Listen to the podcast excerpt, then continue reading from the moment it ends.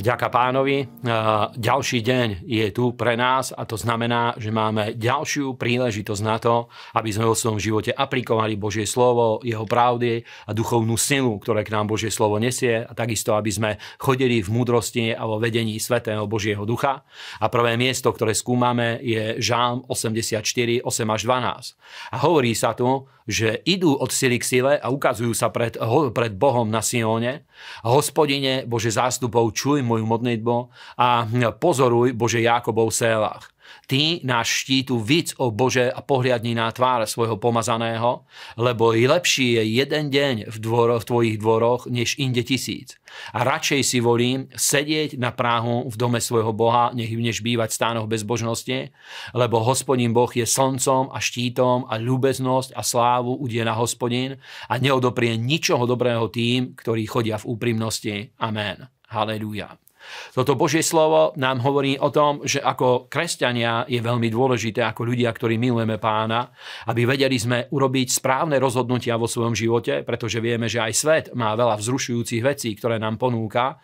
Na druhú stranu vidíme, že Boh nám núka svoju milosť a svoju priazeň a Dávid toto pochopil, že je lepší jeden deň na, v Božej prítomnosti a na tých miestach, kde je Božia prítomnosť a Božia sláva, ako tisíc kdekoľvek inde. A hovorí o tom, že radšej si volím bývať v sieňach hospodinových ako na hociakých iných miestach, pretože je dôležité, aby sme si obľúbili církev, Boží dom, Božie dielo, Božiu prácu a tie miesta, kde Boh koná a kde sa zjavuje jeho prítomnosť a jeho sláva a kde sa zhromažďuje Boží ľud. Je to veľmi dôležité a hovorí, že spolu s týmto ide aj požehnanie, pretože hovorí, že aj povýšenie, prosperita, sláva spolu s týmto prichádza a hovorí, že Boh neodoprie ničoho dobrého tým, ktorí chodia v úprimnosti pred ním, pretože keď my si volíme Boha a poslušnosť jeho slovu a volíme si život eh, medzi Božím ľudom a eh, v službe pánovi, tak Boh zase hovorí o tom, že On nás požehná a pozdvihne. Naproti tomu vidíme druhé Božie slovo, máme Rimanom 1, 21 až, 20, 21 až 25 a potom 28.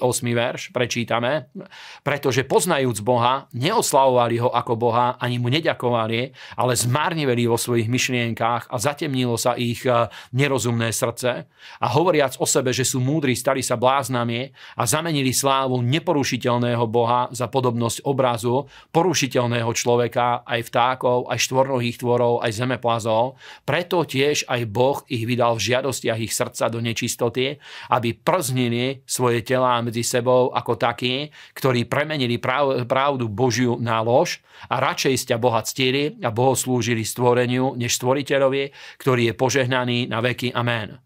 A 28. verš zase hovorí, že ako neuznávali za hodné a potrebné mať Boha v pravej známosti, tak ich Boh vydal v neosvedčenú mysel prevrátenú, aby robili to, čo sa nepatrí.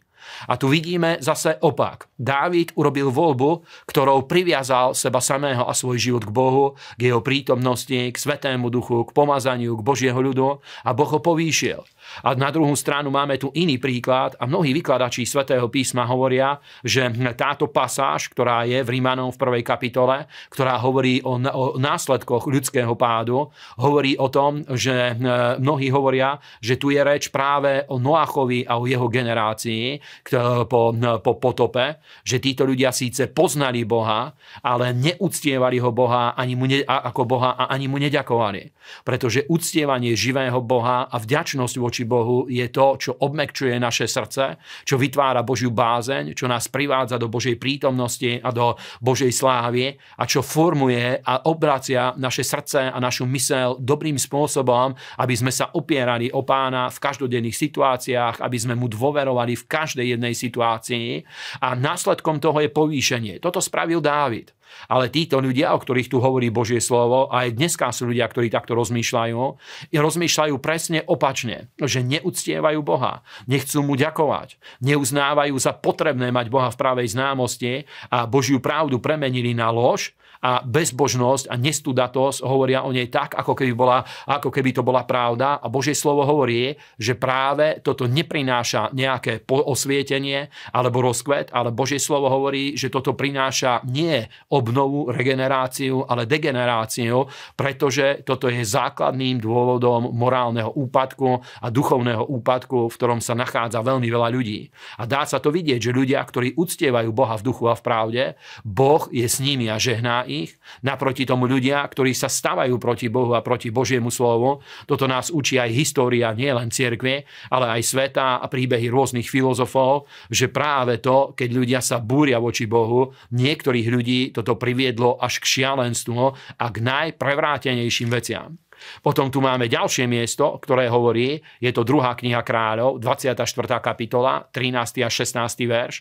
A hovorí, čo urobil kráľ, keď eh, pritiahol Babylon, prvýkrát eh, babylonský kráľ Nabuchodonozor, prvýkrát Jeruzal, k Jeruzalému a hovorí, že vyniesol odtiaľ všetky poklady domu hospodinovho a poklady domu kráľovho a otlkol všetko nárade zo zlata, ktorého bol narobil Šalamún, izraelský kráľ v chráme hospodinovom, tak ako hovoril hospodin.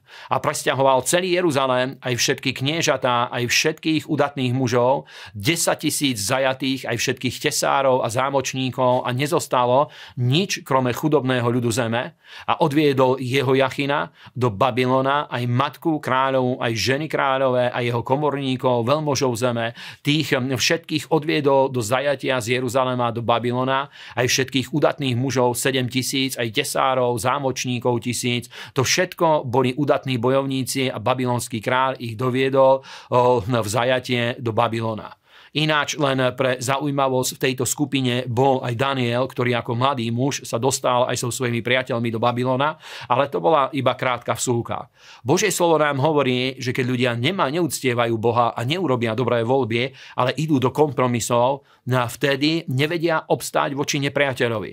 Aj kresťania a církev, ktorá nemne je bohabojná, neúctieva Boha a na základ v duchu a v pravde, ktorá nie je naplnená vďačnosťou voči živému Bohu a neobľúbi si Božiu prítomnosť. Božie slovo hovorí, že toto presne je následok, že nepriateľ príde, aby ukradol a zobral všetko, to najlepšie, najväčšie poklady a najväčšie požehnania, ktoré sú medzi Božím ľudom. A priatelia, na to môžeme povedať iba jedinú vec, že nech nás Boh chráni a nech sa nestane, ale nech vieme chodiť v požehnaní, v sláve a v moci Svetého Ducha.